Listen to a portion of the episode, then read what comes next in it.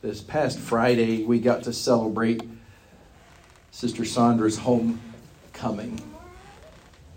And although she went to the Lord, to be with the Lord last week, it's a really difficult time, I know, for Pastor Bill and for his family and for those that are grieving at the loss. And no doubt, as we live through life, many of you have experienced loss as well, close loss. And I say the older that we get, the more we experience. Mm-hmm. The songs this morning that we sang talked about eternity. It talked about heaven. It talked about, they talked about different things that we can look forward to. Yesterday, I had the privilege of us going to a family reunion, which, which happens every year. And my grandmother, who's 99, is the last surviving member of her family in her generation. She's the last sibling. And many there came because they may not have normally come, but they came because they knew she was coming. And while we don't know what the future holds, she was she's a realist and she's very cognizant of the of the fact she said this might be the last one that I attend, but for all I know it could be the last one that I attend. Mm-hmm. We just don't know. but I believe that as we get closer and closer each day, regardless of our age, I, I believe there is really and there should be a longing for what is yet to come.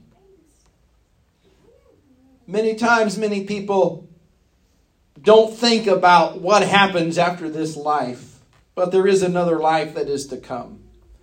That's what I'm going to talk about this morning homesick, looking towards eternity. Looking towards eternity. There's an expression that I heard when I was young, and someone would say, I'm just sick and tired of this. I don't hear it very much anymore, but how many's ever heard that? I'm just sick and tired of this. It will be used to voice a displeasure about an ongoing situation that wasn't what they really wanted. I'm so sick and tired of having to do laundry. I'm so sick and tired of the rain. Can't we just have one day of sunshine? How about this one? I'm so sick and tired of inflation. As a boy, I remember people saying, I'm so sick and tired, and I would, and I'm just thinking, why don't you just take a pill and go to bed, and you'll be well, and you'll feel better, and you'll get rested. Of course, I never said that to uh, anybody in authority over me, that would have been bad. Yes. More than anything else, I think it was an opportunity for someone, someone to just feel freedom to complain about something over, over which they likely had no control. How many know that it, you don't have to look very far to find somebody willing to complain? You don't have to go very far at all. Um, it's easy. Complaining is one of the easiest things to do. I don't like this. I don't like that. I don't like this. And before long, it can sound like a two year old. I'm just being real. Journey's parents have taught her when she doesn't like something to say, I don't like that. And many times, if we're not careful, we can get into that mentality of saying, Well, I don't like that. And we just want, you know, it's kind of like the old dog that uh, I heard about that was sitting on the porch.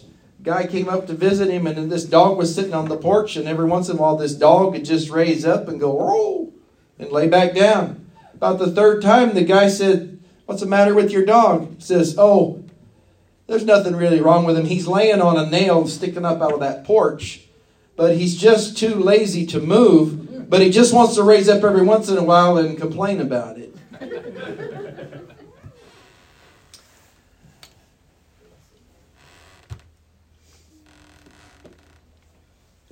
if you really wanted to get anyone started, all you have to do is just put something out there and you'll get a bite. Here's an example.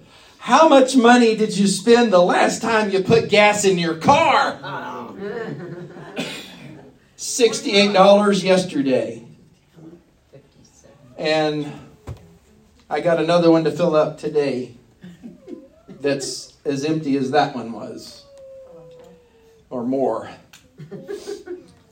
And, uh, you know, then like wildfire, everybody's going to chime in, just like many of you did. It's human nature. Misery loves company. Anybody ever heard that? Misery loves company. Absolutely. I want you to feel my pain because I feel my pain. How would it be that if the rather than express how sick and tired we are, that the people of God would really express how homesick we are? Pastor, what do you mean by homesick? By definition, homesick means longing for home and family while absent from them. Longing for home and family while absent from them. Anybody ever been on a trip and you got to the point where you just felt like it's just time to go home? I mean, I like the trip. I enjoy the activities. I like it, but I really want to get back home. I want to be in surroundings that I'm familiar with. I want to sleep in my own bed. I, you know, I, and, and sometimes we can get so active on our vacation that we think, man, I just got to go home to get rest from the vacation I just took.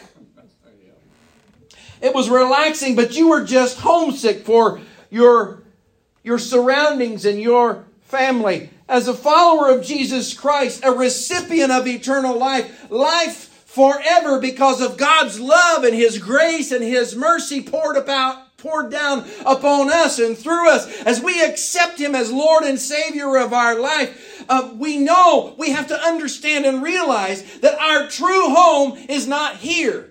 right. This is not our final destination. This is not our final resting place. Although we have all kinds of modern conveniences that make life better. And I am thankful that we have modern conveniences that make life better. I mean, I can remember when I was a kid, I had to go all the way across the room, uphill, both ways, just to change the TV channel. And it was either four this way or two that way because we only had four channels. It was a big deal when we got channel number five. It was a big deal. Or you had to go adjust the rabbit ears. Or you had to go stand there, you know, and move it just a little bit. I know those of you under 30 have no idea what I'm talking about.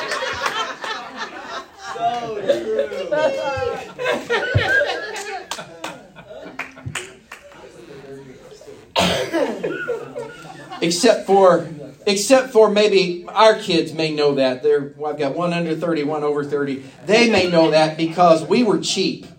And, you know, not just cheap, we didn't have any money. We were broke and we couldn't afford the latest thing that everybody else was getting. So we were like one behind everybody else. You know, when everybody was getting the, the uh, Nintendo 64, we were getting the Sega Genesis. I mean, you know we were just like, and then and then the Xbox came out or whatever it was, the next step, and then we're getting like the Nintendo, you know. So um, it just, uh, but anyway, I'm glad for the modern conveniences that we have. But we must remind ourselves that there's more to our lives than what we see here. There is nothing that this world has to offer us as convenient and as modern as it is, that should make us so comfortable that we forget about our eternal home and our purpose in this life. We should never lose sight of that. We can get so enwrapped and engulfed into our daily lives that we forget sometimes about eternity.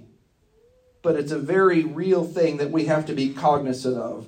In the old song, This World is Not My Home, it says, This world is not my home. I'm only passing through. My treasures are laid up somewhere beyond the blue. The angels beckon me from heaven's open door, and I can't feel at home in this world anymore. Have you ever gone to a place and, you know, somebody can tell you when you go to a place, just make yourself at home. And, you know, I mean, you're thinking, you really want me to do that? do you really want me to do that? I mean, because, you know, I mean, there's some things that I do at home that I don't think you want me doing here. And, but the intention is good. Unless you're home, you really don't feel quite at ease or at the comfort level to do the things that you would normally do at home. And it doesn't matter how close you are to your host. It's just that way because it's not your home. That's the way we should feel about this world as our home. This is not our home. We shouldn't get so comfortable that we just forget that this is not our final place. The chorus goes on to say, Oh Lord, you know I have no friend like you. If heaven's not my home, oh Lord, what will I do? The angels beckon me from heaven's open door, and I can't feel at home in this world anymore. How would it be if we had such a, an intense longing and desire for our heavenly home, and it consumed us each and every day to the point where we're just homesick for that place that God has prepared for us, how would it be? Some of you may wonder, well, how, how can you be homesick for a place you've never been? That's a great question. I'm glad you asked. How can you be homesick for a place you've never been? If you've ever built a new house, and we, we built the house that we're living in, and I can tell you with great anticipation, the house that you've dreamed of. You've seen the blueprints and you've, you've, you've heard about how magnificent it is. And, and with great anticipation, when that, when that day comes and you get the keys and you get to move in, but you're homesick for that place that you know is there. That place that you know that is just right. That place that you know is, is what you really want and what you desire. And that is just something that you're looking so forward to because it is so wonderful. And I can tell you that as and then in the natural, as time goes by, things deteriorate. Things don't work like they did when they were new. The newness wears off. But may I tell you that we're getting ready to move in, and there's a day that's coming when we will move into our heavenly home, our new home, and even though we don't know exactly, we've never been there, we don't know exactly what it's going to be like, but the Bible does give us some clues as to what it's going to be like. I want you to hear what the Bible your Bible tells us about the new Jerusalem, which is, which is now in heaven, but it will come down as the city of God and what it will be like there. Revelation chapter 21 Verse number one said this, and I saw a new heaven and a new earth. The first heaven and the first earth had passed away, and there was no longer any sea. I saw the holy city, the new Jerusalem, coming down out of heaven from God, prepared as a bride, beautifully dressed for her husband. And I heard a loud voice from the throne say, Look, God's dwelling place is now among the people, and he will dwell there with them. They will be his people and God Himself will be with them and be their God. And I want you to hear what verse 4 says because we're talking about the place where the saints of God will dwell. Verse 4 says, He will wipe every tear from their eyes. There is no sorrow in that place. There is no disappointment in that place. There will be no more death or mourning or crying or pain for the old order of things has passed away. You want to get excited about a place. All of those things that you've had to deal with here on earth, the death, the mourning, the sorrow, the pain, the crying, all of those things are gone. They will not be a part. You think you can get homesick for a place like that? You know that there's a place like that that that you can, that has already been prepared for you? Absolutely. Verse 18 says, The wall was made of jasper, and the city of pure gold, as pure as glass. The foundations of the city walls were decorated with every kind of precious stone. The first foundation was jasper, the second sapphire, the third agate the fourth emerald, the fifth onyx, the sixth ruby, the seventh chrysolite, the eighth beryl, the ninth topaz, the tenth turquoise, the eleventh jacinth, and the twelfth amethyst. The twelve gates were 12 pearls. Could you get that? One gate is a single solid pearl, not a string of pearls, but a solid pearl. The things that we consider valuable here are made just as building materials in heaven. Each gate made of a single pearl. The great street of the city was of gold. I haven't heard lately, but it's, it's well over uh, $1,500 an ounce, I think is the last I heard. Maybe closing, closing to $2,000 an ounce for gold. And here it's pavement on the street. As pure as transparent glass. I did not see a temple in the city because the Lord God Almighty and the Lamb are its temple. The city does not need the sun or the moon to shine on it for the glory of God gives it light and the lamb is its lamp. The lamb is its light. Can you imagine that? Our finite minds have trouble comprehending the trueness and the glory of that place because we know light and we know dark because of the sun and the moon and the stars, and we're familiar with those things. But to go to a place where we get to experience when we gather together, or when you pray in your prayer closet, when you read the Word of God, the Holy Spirit comes down and reminds us of just who Jesus is and just, just in, inhabits our, our this temple, our, our body. Our, we are the temple of the Holy Spirit. And the Holy Spirit comes in and just, just kind of uh, uh, ignites us just a little bit and lets us experience here on earth the presence of the Lord in a powerful way. And I'm so glad that, I, that we can sense when His presence is around and near. But can you imagine in this place that we're going to, this place that we should long for and be homesick for as we look toward eternity, that this place is so awesome that there's not sun or moon, there's not stars, there's no need because the Lamb of Christ, the, the Lamb of God, Jesus, is the light that His presence and the light of His presence fills the whole atmosphere and the whole environment. Verse 25 says, On no, on no day will its gates ever be shut, for there will be no night there. Chapter 22, verse number 1 says, Then the angel showed me the river of the water of life as clear as crystal flowing from the throne of God and of the Lamb down the middle of the great street of the city. On each side of the river stood the tree of life, bearing twelve crops of fruit, yielding its fruit every month and the leaves of the tree are for the healing of the nations. This is a look toward our eternal home, but the most important thing is that Jesus will be there. Jesus said this to his disciples in John chapter 14. He said, Do not let your hearts be troubled. I've used this in funeral sermons You've probably heard this before. How many have, can, can know that we can have troubled hearts? We can go through things that cause us to be troubled and cause us to be unsettled in our spirit. But Jesus put it this way Do not let your hearts be troubled. You believe in God, believe also in me. It's easy sometimes for people at large to say, Well, yes, I believe in God. But he's talking about more than that. He said, Believe in me. Talking about Jesus. He said, my, my Father's house has many rooms. If it were not so, I would have told you. And he said, I am going there to prepare a place for you.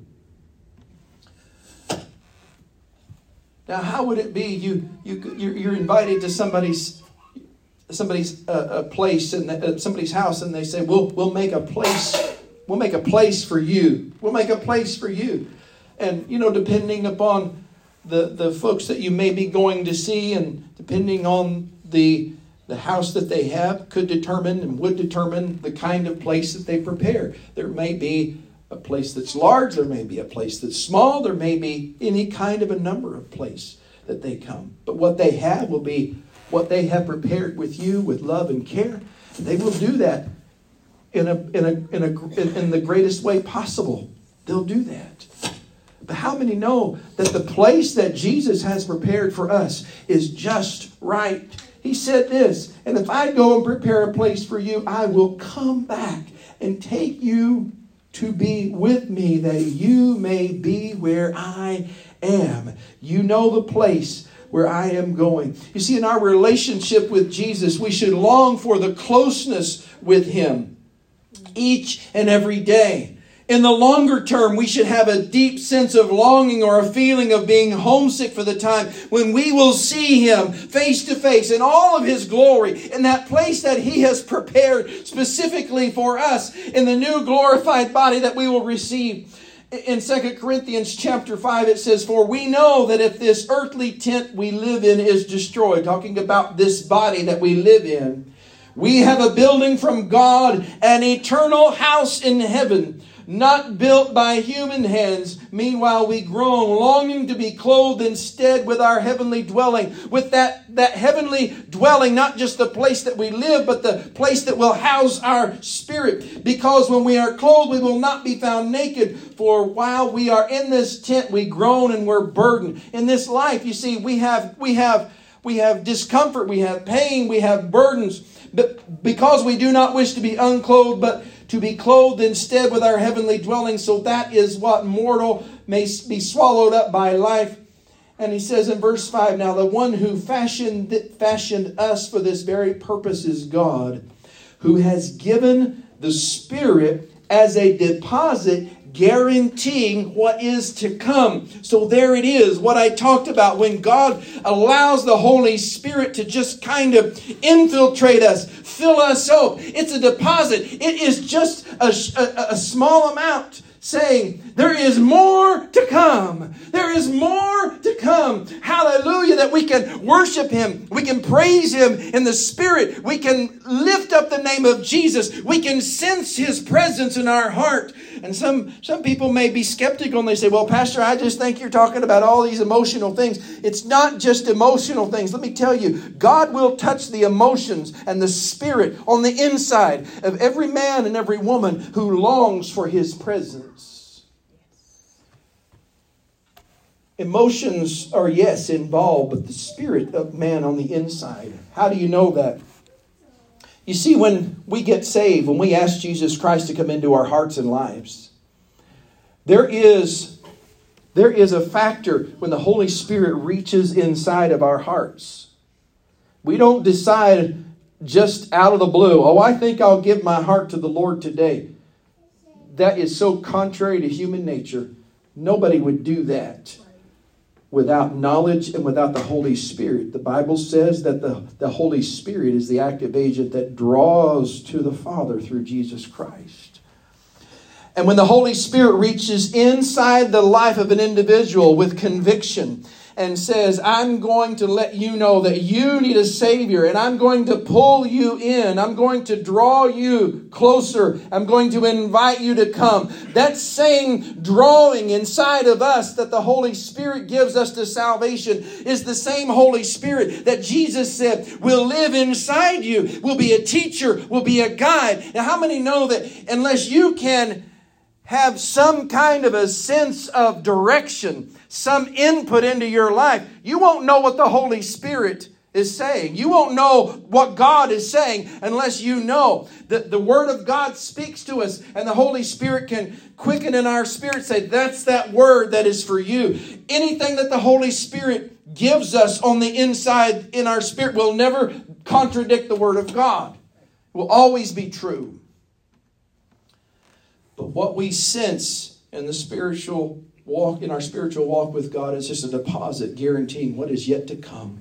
When we are homesick, looking towards eternity, here's what we, we will experience. In Revelation 19, verse 6, it said, Then I heard what sounded like a great multitude, like, a, like the roar of rushing waters, and a loud and loud peals of thunder, shouting, Hallelujah!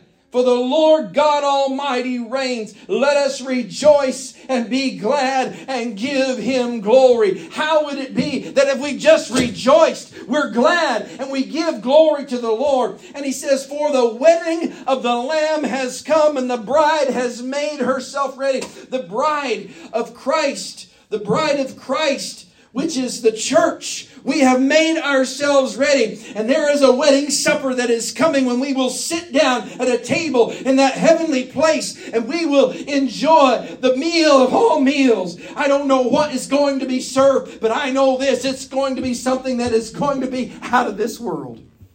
It's going to be something that is going to be better than anything that any of us have ever had in our entire lifetime.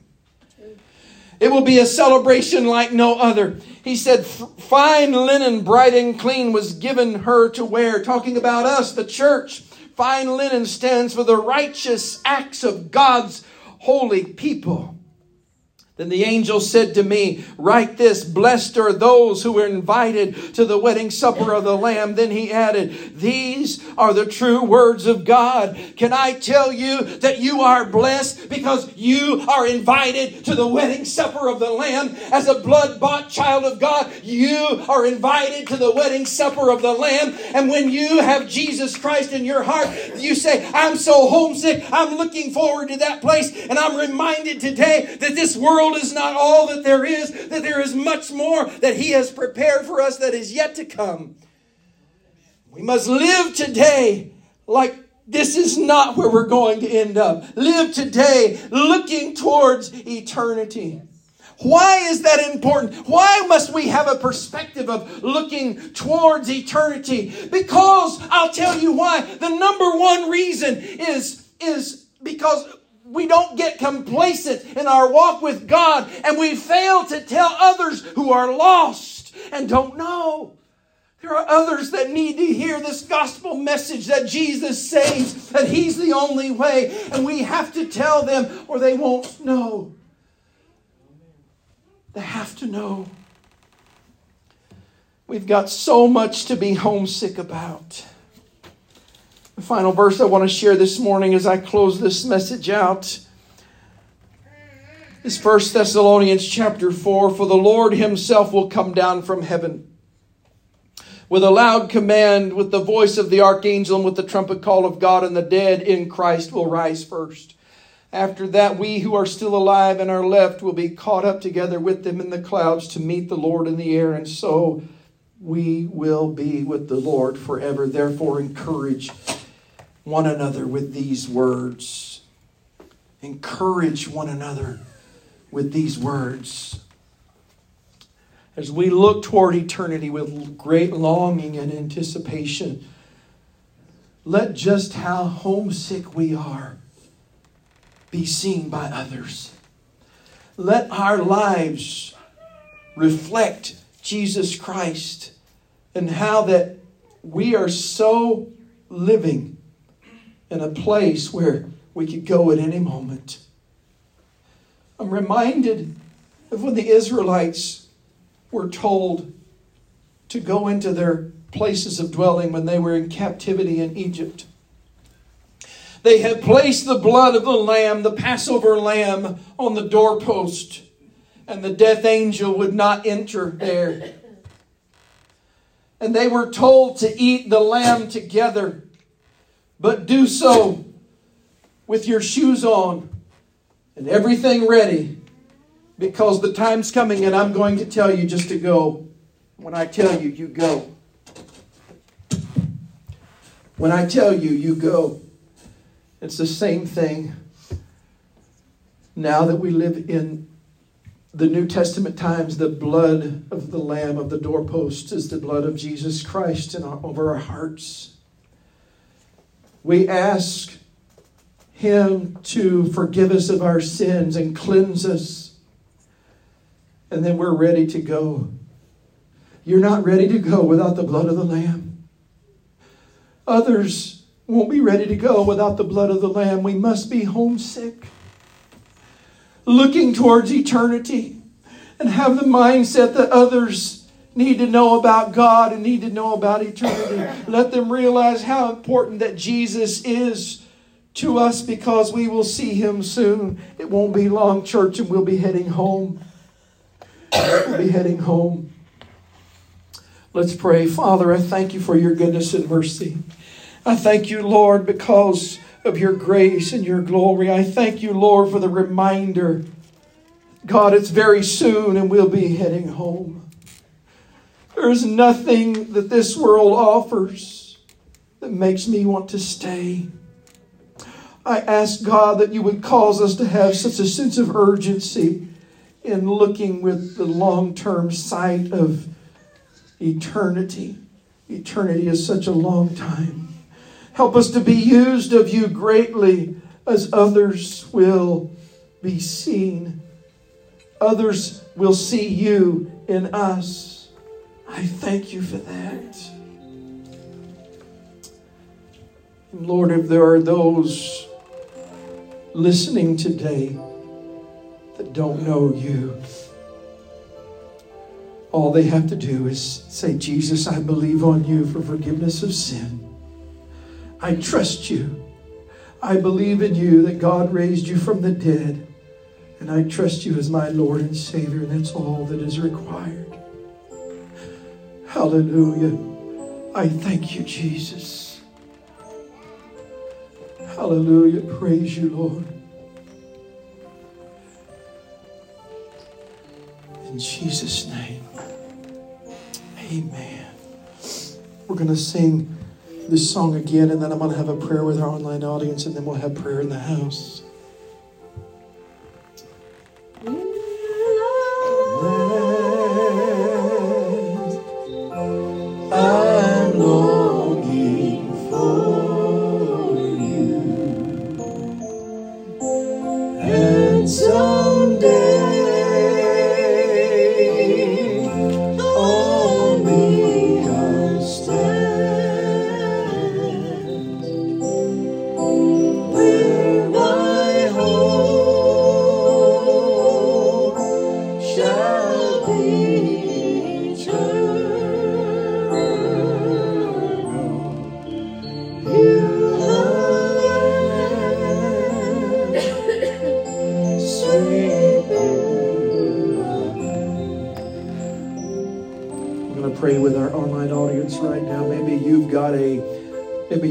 A special need.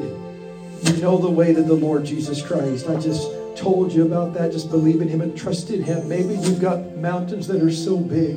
Can I tell you that Jesus is the answer? Trust in Him, believe in Him. Father, I thank you for those that are watching and listening today. And I ask God that you would just minister to each one. Each one, let them see Lord, eternity is real, Jesus is real, and He's the one that we can trust in. I ask, Lord, that you would touch every life. The healing, deliverance come. I thank you for it. In Jesus' name. In Jesus' name. Amen. Amen. If you're listening or watching, we want to hear from you. The most important things that you'll have that you that will help you in your faith is to read your Bible, pray, and attend church in person. All of those three things as often as you possibly can. They will strengthen your walk with Christ as we go through uncertain days.